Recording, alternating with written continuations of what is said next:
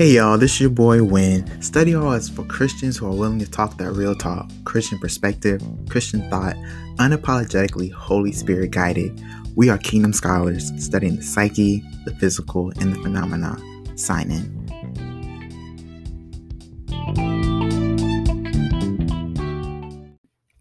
Yo, welcome back. This is your boy Wynn. Thank you so much for signing into Study Hall. This is season two, episode two. And um, today we're talking about belief systems.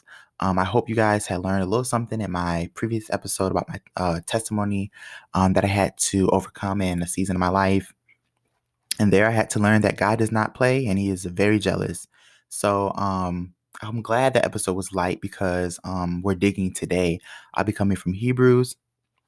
And a side note, uh, we're going to postpone. I know I had mentioned um, talking about love more, um, but we're going to postpone that and talk about it in a later, a later season. I think it's going to be something called like healing helps, because some of us have been abused by fake love. We've been manipulated. We've been uh, people pleasers. We've been victimized. So in the meantime, just check out um, like two episodes ago about insecurity.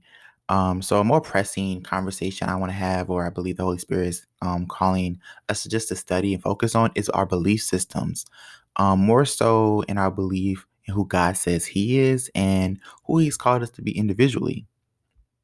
Hebrews three, one and six, the Message Bible says, "So my dear Christian friends, companions in following this call to the heights, take a good hard look at Jesus. He is the centerpiece of everything we believe. Faithful in everything God gave him to do. Moses was also faithful, but Jesus gets far more honor. A builder is more valuable than the building any day. Every house has a builder, but the builder behind them all is God. Moses did a good job in God's house, but it was all servants' work, getting things ready for what was to come." So, um, just digesting that, what do you think the Holy Spirit is telling you that passage means? Or what is it translating to you? Um, to be transparent, for me, um, I'm getting the vibe of, you know, in my home, the church I belong to, or the churches I visit, who knows, my temple, my body, my goals have to revolve around Jesus. He is the centerpiece. He should be our centerpiece. He, he, he is the main focus. He is the main attraction. This scripture also, I think, speaks to God's personality. Um, It says he's a builder. He likes to build. He's a creator, an architect, an engineer. You never, you know, and I don't think it's ironic that Jesus was the son of a carpenter. And even more into that, my mom used to say, God doesn't sleep either. So can you believe what God is up to right now? I think he's up to something big and it's coming soon. Like, whew. So um, real quick, I also want to mention that everyone who listens to Study Hall may not be converted. So Study Hall is just not for Kingdom Scholars. We we practice, you know, standing in sovereign solidarity. So we we um, welcome mixed multitudes. And so we love our neighbors, understand, and we show compassion to the Jew, the Gentile, the saint, and the sinner, the infant, and the mature, the straight, or the transgender. So thinking aloud, I think the deeper question is, what do we believe without stipulations? Given the kingdom mindset, y'all, our belief is, you know, we believe that God's going to take care of our needs. He's going to provide us with provision. He um going to give us a significant other. Um, we believe him for healing. He's our dad. He's going to do that stuff. And he promises us different things differently. But I also believe he gives us access to much more. It's that phenomena part for me. And so I had to look up the definition of phenomena. And that is a remarkable person, a thing, or an event. An observation that is evident and has occurred and is under question. Listen to these synonyms: a marvel, a wonder, a miracle. I don't know about y'all. I might be a little baby saint, but those words are in the Bible. And then if I sound too abstract and you're not convinced, guess what? There's a caveat in the kingdom. It's called faith. For example, I'm operating in faith right now. I'm fasting for Lent. Um... Social media, no Facebook, no Twitter. I'm trying. I had to focus and let God speak to me without talking back and arguing. And just to be transparent, my relationship with God can be kind of fleeting. I got all the excuses. And he'd be looking at me crazy like, are you done? My mind ain't changed, boy. So I'm pretty sure he's annoyed with me probably right now.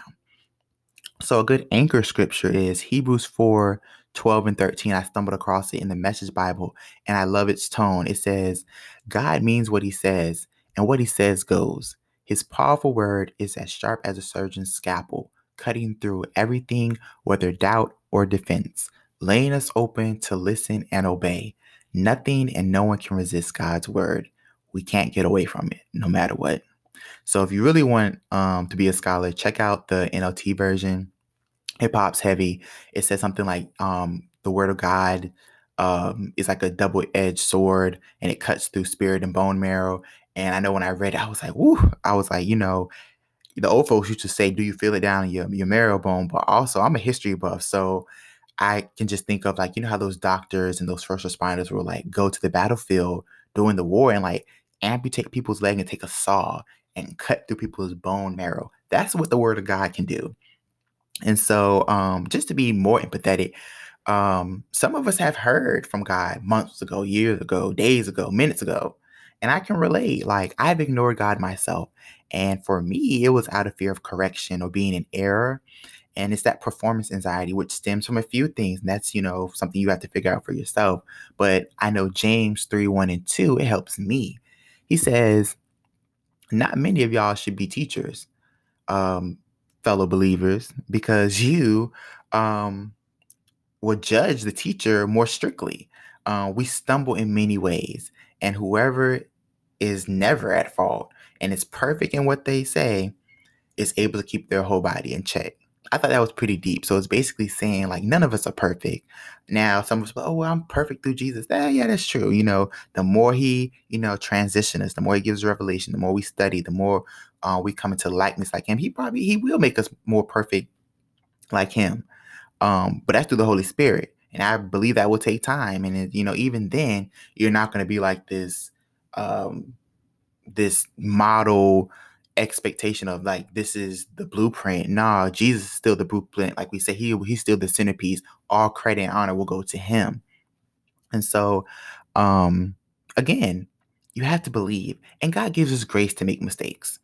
And um, I think faith is not that caveat. It's not a gamble.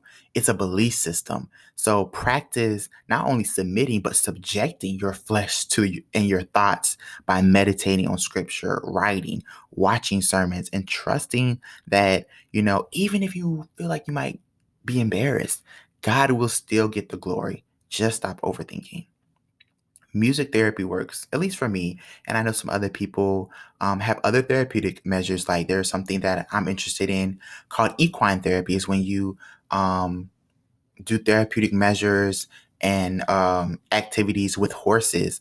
Um, if that doesn't work, art therapy. There are a lot of resources out there, and some of them are probably free. So um, try music. That's something easy to start at. Um, make you a music playlist. It will calm you down. You know, put songs up there that, you know, allow you to worship and be in a space of, you know, of worship or thankfulness or gratitude. I put on J J. Hairston, Incredible God, Incredible Praise. I like this old school song. I don't know if it's old, but my church used to, used to sing, like, since he came into my life, what a wonderful, great things. I don't know, um, but it, music can calm you down. So faith is, is major. Um, at one point, um, I was doing some catechetical research on faith. Um, I drew up a thesis modeling myself. And from what I remember, faith was its core, its source, its foundation. And I don't know what I did with the packet or my flash drive. I probably threw it away. But Hebrews six and one reminds me in the Message Bible, therefore, let us um, leave elementary doctrine of Christ and go into maturity. And if we keep on reading the chapter, it concludes with, like, uh, Hebrews six, eighteen through nineteen, something like that. It's like, you know, God um, has given us both a promise and his oath.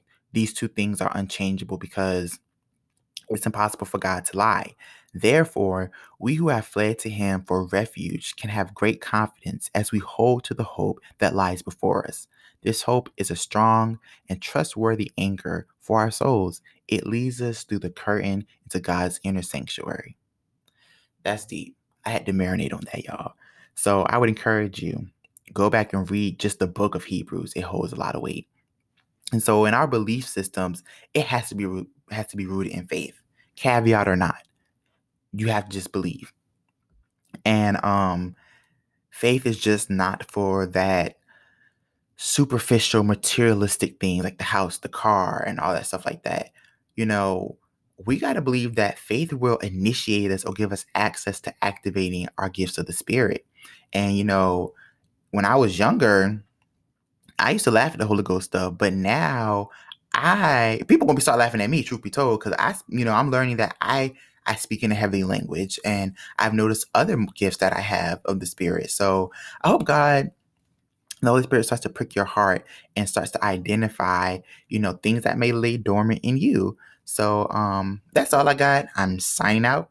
Much love. If you haven't already, follow the motherboard on Instagram at Kingdom Scholar nineteen, and just keep a lookout for the things to come.